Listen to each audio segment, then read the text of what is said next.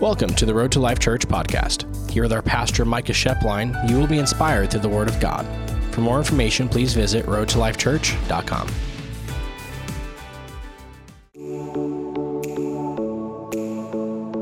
Amen. With that, um, you know, I was even thinking about uh, when Pastor Mike was talking during the mess or during that little worship spiel on just the living hope and you know sitting on the the edge of your seat in expectation, right? Now, really, when you're sitting on the edge of your seat in expectation and hope, what you're really doing is you're just having faith. And so today, kind of as we talk, I pray that we just sprinkle a little bit more seed on the soil and hopefully we get some roots and some fruits. Can I get an amen? Amen. My mom was obviously the loudest as usual. Um, so, with that, I want to talk today about something that we're calling the King's Table. The King's Table. Now, Many of you guys, if you know anything about this uh, passage of Scripture, it's going to be found in 2 Samuel. Um, it's an interesting passage of Scripture, but before I go into it, one of my favorite sermons that my dad has ever done um, was actually, uh, I remembered it. It was from 429 17. I had to do some deep diving. And it's actually on this passage of Scripture on a man by the name of Mephibosheth. And so, actually, that's going to be your homework. Is it's very easy to find, but I'm going to preach on this from a different lens. And if you want to get a full deep dive on this portion of Scripture, you can look that up. So, at the very end, I'm going to shout out what that is. And so, some of you guys maybe will remember it, but you know, I'm not going to lie, there's not very many church people that remember four year old messages, which is okay. I'm not judging you, but maybe a little. Anyway, also, too, I have every excuse in the world not to take notes, right? I've listened to the same pastor for uh, 28 years. every day of my life, right? so it's like, I, I, love when people are like, oh, I don't take notes, or oh, I don't really, you know, I'm just hear and I receive. And you're like, and you don't leave with anything. so, with that, I would encourage you. Um, like I said, is that's why I remembered this passage and I went through and kind of listened and, and looked over some stuff because really what I'm going to be talking about is a different lens. And really what it comes from is, is the king's table in the Old Testament was a symbol of status. It was a symbol of success. It was a symbol of surplus. It was a symbol of if you sat there, you were somebody. And so what I want to talk about today is the tables that we sit at that we uh, that we think offer us things that really are replacing the king's table. And, and, what I mean by that is maybe some of us, we've set up shop, and every day we come to the table of careerism, hoping that it will validate. Maybe some of us, we sit at the table of consumerism where every day we're looking for the next thing that'll purchase and scratch the itch, the next thing that will meet the need, the next thing that will get us to a place of, of euphoria for 30 seconds. Maybe some of us, we, we sit at the table of a tribalism mentality where we align with people who are like minded or exactly like us. And ultimately, when we're around those people, we feel charged. But when we're not around those, ultimately, we feel disconnected. See, what I'm trying to do is, is get us to realize that we actually seek out these places of communion more than we realize, especially in this world today. You know, in the divisive nature of where really not just America, but the world, I feel like, is, is what we do is we seek out places where we feel safe, where we feel comfortable, where we feel seen, and where we feel known. And that's not necessarily a bad thing, but at the king's table, it's not about comfort. It's not about being somebody. It's about what he can do for you. And what I'm trying to say today is this is that I believe that when we choose to sit at the table of Jesus, not just in a, okay, and some of us we still can't get over. We're like, okay, what table? Like we setting one up out in the foyer and eating donuts after this? You're like, little lost. You'll, you'll understand when we get into the Old Testament passage. But my goal today is for us to realize that when we choose to sit at the king's table, what we inherit, what we get, the trade off of it is much greater than anything we could ever get sitting at the tables of this world. And I want to encourage all of us if we've set, if we have found ourselves at the tables of this world and we prioritize them more than the table of Christ, then we will come up empty, we will come up hungry, and we will come up without an identity that we can only get when we sit with Him. But before I do, uh, I don't know why I was thinking about this, and I told my grandma I wasn't going to tell this story, but I'm just, you know, she's she's fine. she's in the center section, and she'll just spank me later. Uh, but it's funny because I remember me and my brother, we used to go in the summer times to visit my grandparents. And when we'd go down there, we'd go down for a couple weeks, and they lived in Kentucky. And this was before the ages of cell phones. So it was, it was great. Uh, and it was, it was awesome because we'd go down and we'd shoot guns and we'd ride f- a four wheeler and we'd go swimming on the lake and go fishing and jump off the jumping rock. And it was great. And then always, and uh, always at the end, what we would do though is they'd take us to Holiday World. But before we do, I promise you this my grandfather knew every place there was either a Shoney's or a Ryan's. Now, here's the deal. You know what a Shoney's and Orion's is? It's the biggest table with the most food, and I mean every option you could think of. And he went there because he knew it, no matter what mood you were in, you could find something there. I mean, they, they probably had fortune cookies. I don't know. But they, they literally had everything. And so it'd be funny because nowadays I like could look at some routes. And I was joking with my grandma about this yesterday. But I was thinking about this yesterday when I was looking at the, or this week I was looking at the route. And I mean, my grandfather would go two, two hours out the way to get a Ryan's. And my grandparents, they only drive 45 on the highway, so it's really like four hours out the way. We get there, and it was funny because it was good food, but it's like there's a reason that all 66 locations aren't open today. it's like, I don't even know where a Shoney's is. I mean, I don't even. Anyway, has anybody heard of Shoney's or Ryan's in here? Okay, everybody has. All right, sweet. Everybody's like, I went there when I was starving, and I left not wanting to eat for three years. But also, fun fact is my on one of those trips, that was the last time I was spanked. I was 16 by my grandma at a water park. on my life, we told her we were going to go down a slide. This is bonus material. It has nothing to do with what we're talking about. I told her we were going to go down a slide. We ended up going down like three slides. They couldn't find us. My grandma was a little bit losing it. Walked up and she saw us. I said, "Hey, grandma." And she walked up just in a, in a crowd. You told me you're And my brother's just sitting. I was laughing. I'm like, I haven't been spanked in like 10 years. my, my, my grandpa was like, Bobby, Bobby, what are you doing? What are you doing? He's 16. she wants to deny it, but she knows. anyway, it was, I laugh more about that. I was like, I am getting spanked as a 16 year old right now. Oh, by my grandmother in a water park in public you she said she's she tried to spank me this morning. Anyway the king's table ryan's shoney's no spankings. But essentially what it was is is my grandfather he knew what he wanted and what he needed and what would scratch the itch of everything for him and he knew where to go. And i pray today that when you get to the place where you know you need more, when your flesh, or not when your flesh, when your spirit is craving more, that you're looking and you're saying, okay, I'm going to the king's table. Because all this other stuff that the world is offering, it's not Jesus. And I believe that truly, us as individuals, man, it is getting tougher and tougher and tougher to, to choose Jesus every day. And I pray that we do. So, what I want to do is, I want to read, we're going to jump into it 2 Samuel 9, 1 through verse 11. Now, backstory, okay? Here's what you have to realize. A few weeks ago, I talked specifically about Saul coming to power. And if you remember that story, it was they anointed Saul, and he had all the exterior perspective of what it would be to go, be a good king. And then all of a sudden, they went to anoint him and they couldn't find him and he was hiding in the luggage. AKA, terrible selection, Israel. like, you should have done a lot better than this guy. Long story short, Saul goes out in a flaming disaster of kingship. Um, and marked by one of his final instances the night before he's going to die. This is the very first king of God's chosen people, mind you.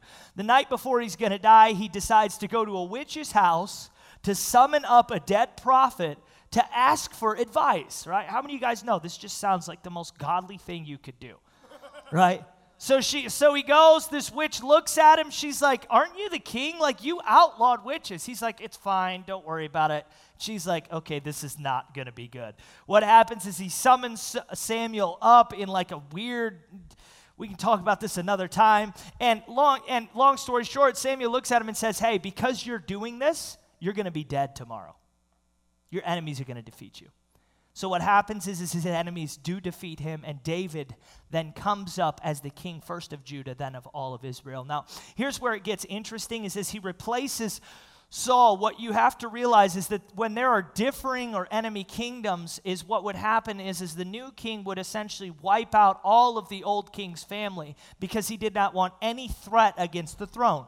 And that's something you can find really all throughout, not just the Old Testament, but just modern history, is that anytime there was a threat to the throne, that person would automatically be killed because the king did not want to deal with it. Now here's the thing about it is David had made a covenant though, and a covenant is that word is way too watered down for our context because the only covenant we really can associate with is is marriage. And even in today's day and age, I mean, that's like, do you want to? Do you not? Whatever you want to do, really. Covenant in Bible times was so much more than anything really I could even spend 20 minutes or 30 minutes on.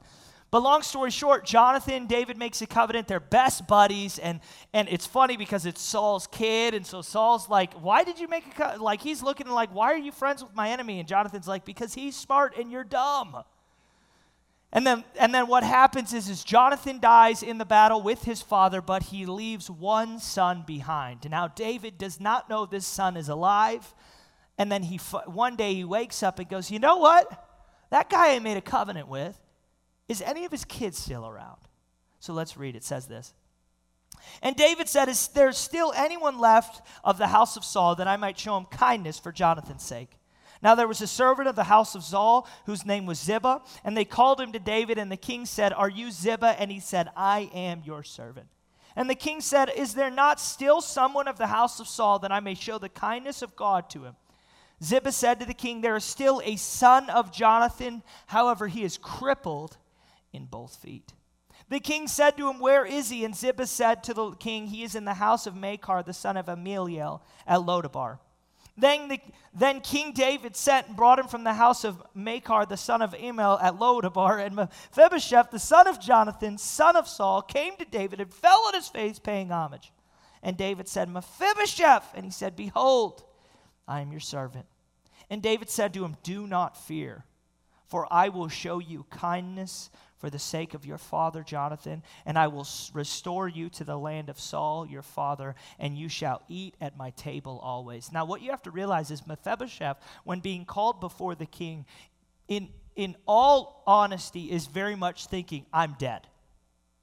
He found out I'm alive, and if you research, once again, I'm going to shout out my dad's message. He kind of broke down some of the distances, what the towns meant, what the names meant. Is he's actually really pretty far out and, and David is summoning him into the palace. And so he's looking and saying, Oh gosh, I'm pro- this is it. I'm probably done. And what happens is, is he shows up and David's like, Oh no, you're not done. I'm going to restore you the lands and the riches of your father. Now, no offense, what do you think the lands and the riches are of a king? I mean, I would love to be like David. What does that mean? Because he was kind of wasn't Saul over everything? No, they all they kind of had their own personal plots. But here's the deal: Mephibosheth is going from thinking he is absolutely dead to I'm rich. And not only am I rich, I have servants, I have land. But if you notice though, the last part, and you shall eat at my table always. See, that's what's interesting to me because what you know what's fascinating is and it was it's totally the Lord that this came up. I was reading my Bible yesterday, and you know, just for the king's palace alone, just for the table prepared for him, it actually Solomon broke down in the Bible. It's recorded in Second Kings, I believe it's chapter three or four, how many animals per day the palace would consume, and it was over 500. And that's just animals. I mean, you want to talk about the extravagance of eating at the king's table? I'm not going to lie, I am a meat eater. And so when I look at 500 animals and the options and knowing that they got the best chefs going, I'm like, I want to eat at the king's table right now. I like got hungry, started looking in the cabinets. But what am I trying to say, right? Is Mephibosheth shows up thinking, I'm dead, and he leaves realizing, oh my goodness, I have just stepped into the greatest blessing of my entire life.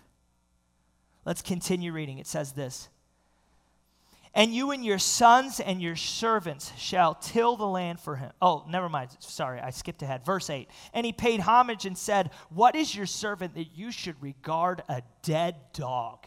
such as I.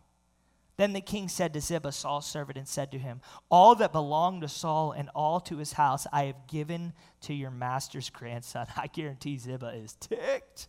He's like, Ziba's been taking care of everything for the namesake of Saul, and now he's like, hey, you don't got to take care of it anymore. You just need to do whatever the crippled dude tells you to do. Right? Let's con- and that's going to pop up later. You'll see why. Um, Verse 10 And you and your sons and your servants shall till the land and shall bring in the produce, that your master's grandson may have bread to eat. But Mephibosheth, your master's grandson, shall always eat at my table. I love that verse because, like, a lot of us, we read that and we're like, oh, that's cool. But it's like, David just told him, you're going to eat at my table. That's three square meals a day. And he just looked at this dude and was like, hey, I always want to make sure he's got food to eat. So you're going to make sure he has it. But he's got three meals over here. If I'm Ziba, I'm like, okay, yeah, that's great. I'll waste my time all the time. Perfect.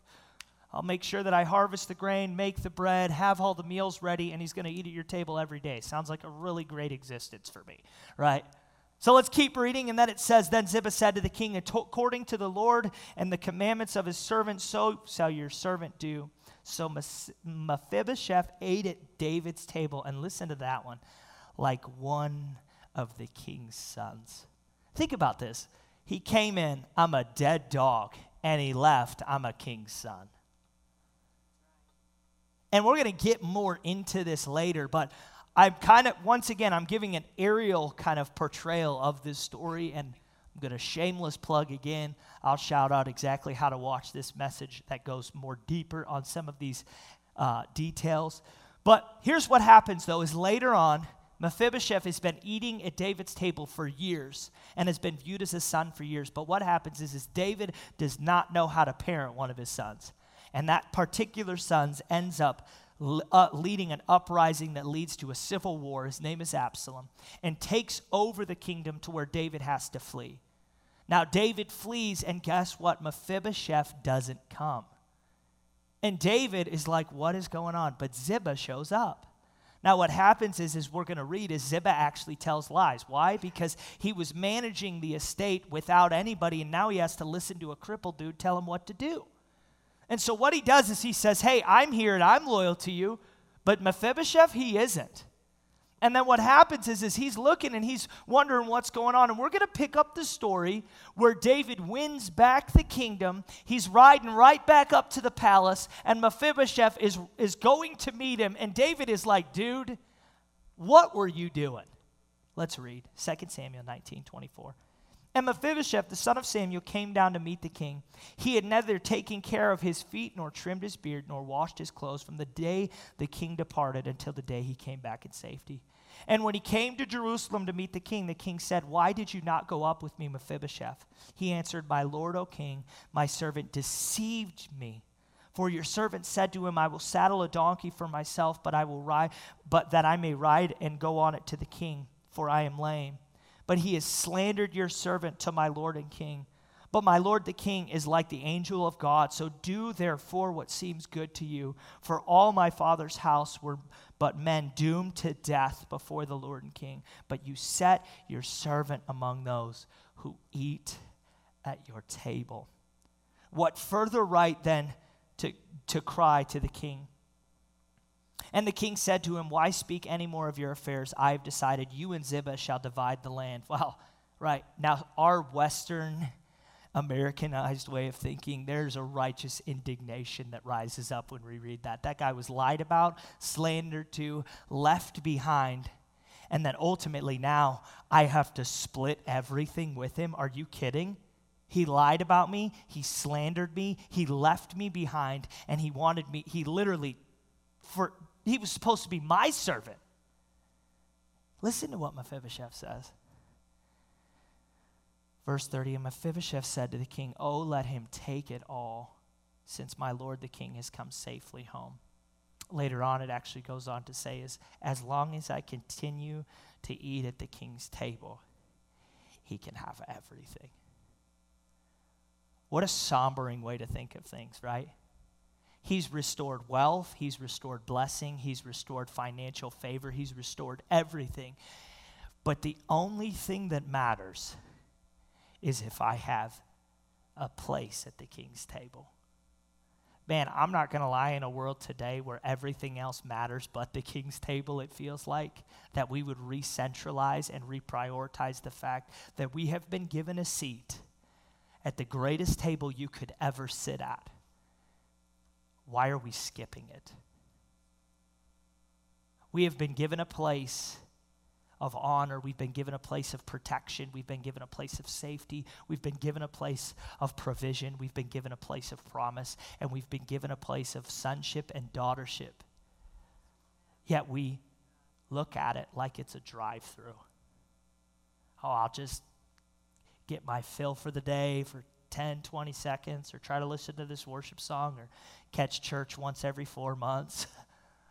and if I do catch, I mean, I'll watch online for five minutes and then scroll through my phone the next 25. What am I trying to say? Is that the King's table is so much more than you coming to church. It's so much more than just the passive engagement that somehow is trickling into every fiber of this country now. It has to be more. And what I'm saying today is the king's table, in my definition, is what and how you spend your time interacting with God. Whether that's through word, worship, community, church attendance, we have been given access to a king's table through Jesus every moment that we breathe. Do we actually steward and commit to it? Because today it really feels like it's not that big of a priority.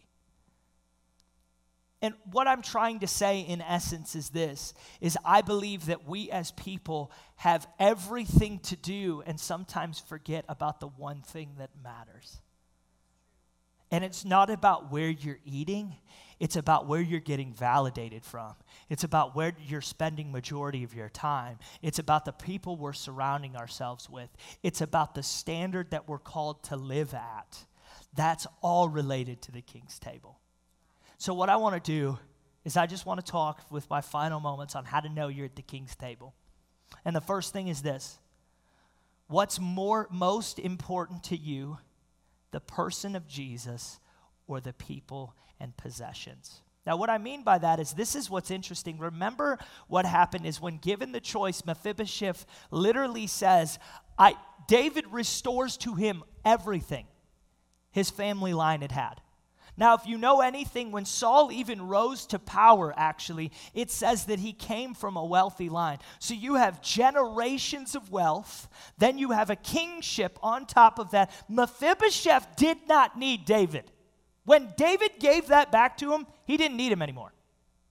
He did not need David. He had land, he had title, he had wealth, he had food, he had servants, he had everything he needed. He did not need David.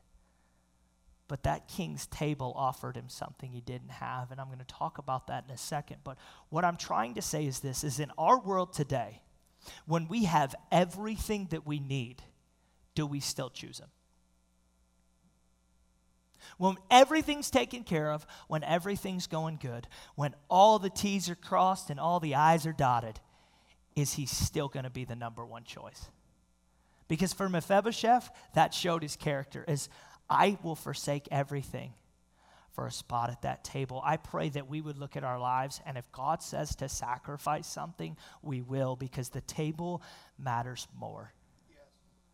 And for some of us, we've been looking at this place of we have control and we have all of our basic necessities and we've got the T's and the I's dotted and crossed. And God's been saying, I want you to sacrifice. And we're saying, I don't need to because I don't need your table. I built my own.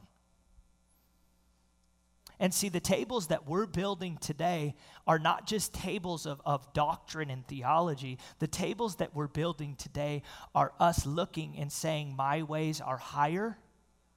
My life is more important than what you've commanded me to do. This identity is my more focus than Him. The sacrifice of your son was enough, and I'll live in that reality, but never much more because I really do like my own land, title, servant, whatever you want to call it. Are the people and possessions more important than the person?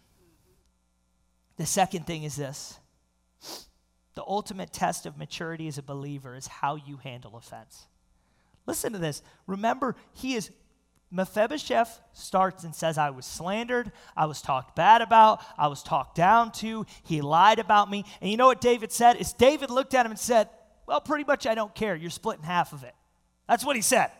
And you notice See, in my way of thinking, I'm like, okay, that's round one. We got 15 more rounds of arguing going on. He lied. He slandered. He's an idiot. I can't believe it, right? I'm a, we are not backing down from this because that is wrong. What he did was bad. What he did was awful. I cannot believe he left me behind. He took all my servants. I literally was left alone. You gave me everything. No, you know what he did is he said, okay, he can have it. Actually, give it all to him.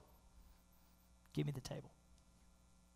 Man, and today, whew, I can't tell you how many of us are sacrificing not only our witness, not only our credibility, but really the institution of the church because we don't know how to handle offense. Not even the institution of the ter- church, I would say the future of our spirituality, because if you don't know how to handle offense, you don't have a future with Jesus. I'm sorry, I'm going to be real honest because there will be you will reach a point in growth where god wants you to go further but that's a test you can't you have to pass before you can go higher it is a test you must pass in order to go to the place that God has called you. You are going to have to deal with offense. You are going to have to deal with people who are going to say things about you, who are going to lie about you, who are going to talk about you, who are going to say things about you, and you're going to have to run and continue to run and say, God, I'm not going to be offended.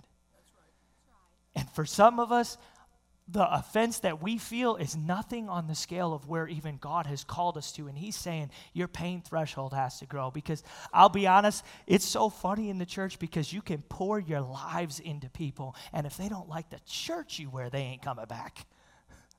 That's the country we live in, is that we don't know how to run with offense. And then we align ourselves with offended people and wonder how we can live an offended reality. It's because it's all we've ever known. We're entitled to our feelings. So, because we're entitled to our feelings, they take precedent over what the Bible says. And instead of following the Bible and having a spot at the table, our feelings have developed a new doctrine. Our thinking has developed a new theology. And you know what it's done is it's replaced Jesus. You want to talk about somebody who, yeah, I, I, I'm a, I'll be honest, I'm going to get into this next week a little bit. I'm just going to give you a little precursor.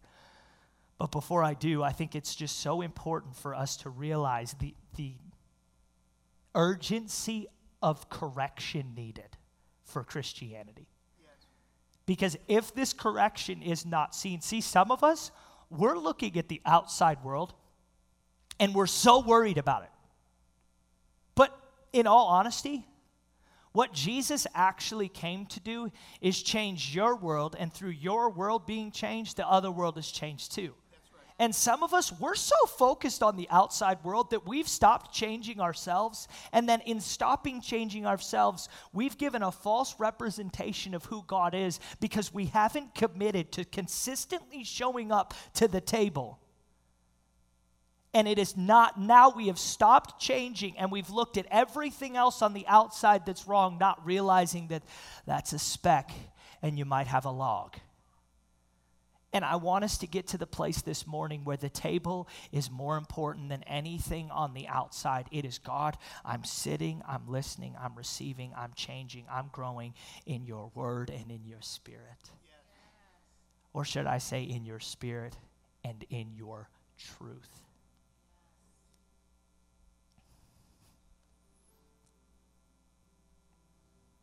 Will we continue to show up at the king's table even when sometimes we don't like the people sitting at it? Man, I can't. It's, it's, I, I'll be honest, and my parents can speak to this as well, is what's really tough is when people get offended and then hit the glass ceiling of what offense does to your faith and wonder why there's, there's frustration with God. If we learn to handle offense well, I promise you the greatest blessing and the greatest honor God will bestow on us because what that says is, Father, I don't need to be in control of the narrative. I trust you with it, and I will forgive, I will bless, and I will trust. I will forgive, I will bless. You know what that does to your witness? Is when you can forgive, you can bless, you can trust. You don't need to talk bad about it behind closed doors. You don't need to be right in every situation. I forgive forgive, I bless, and I trust. You know what that sounds like? The gospel. I forgive you, I bless you, and I give my spirit to you, even though you do not deserve it, even though there is nothing you could ever do that could chalk you up enough points to win this. I forgive you.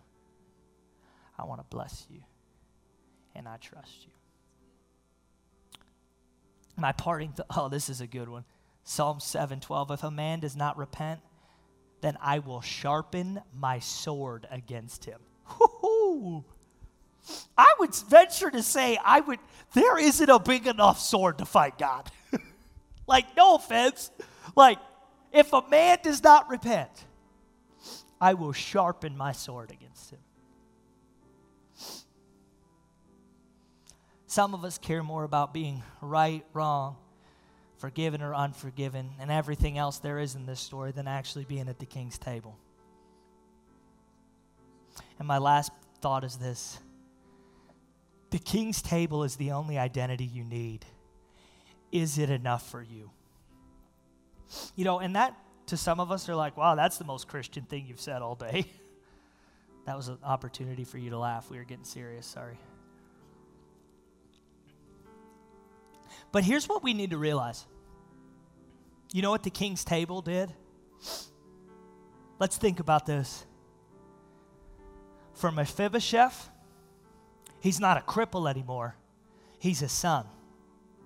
He's not a dead dog anymore, he's got a seat at the table. He's not the loser grandson of a failed king. He's the one who eats with kings. He's not an orphan. He's a king's son. And for some of us, all our identity has been wrapped up in our inadequacy, our failure, everything that hasn't gone right in our world. And what God's saying is if you continue to sit at my table, I can change that narrative. If you continue to come to me and trust me and choose me and seek me, that crippled moniker, no, now it's a son. That orphan moniker, no, now it's a son. You know, that needy moniker of you are out barely surviving. Now you are in the palace. See, a lot of us, we're barely surviving, and it's because we've chosen every other table but His. The narrative changes when you decide. And what I'm trying to say in my closing moments of this is this some of us, maybe the reason we feel the way we do, we function the way we are, or we're at the place we're at is because we just haven't made a decision to be at the table. Or the decision we make is for a moment and it does not affect us the rest of our life. It doesn't, and I'm going to take it actually throttle it way down. It won't affect us tomorrow.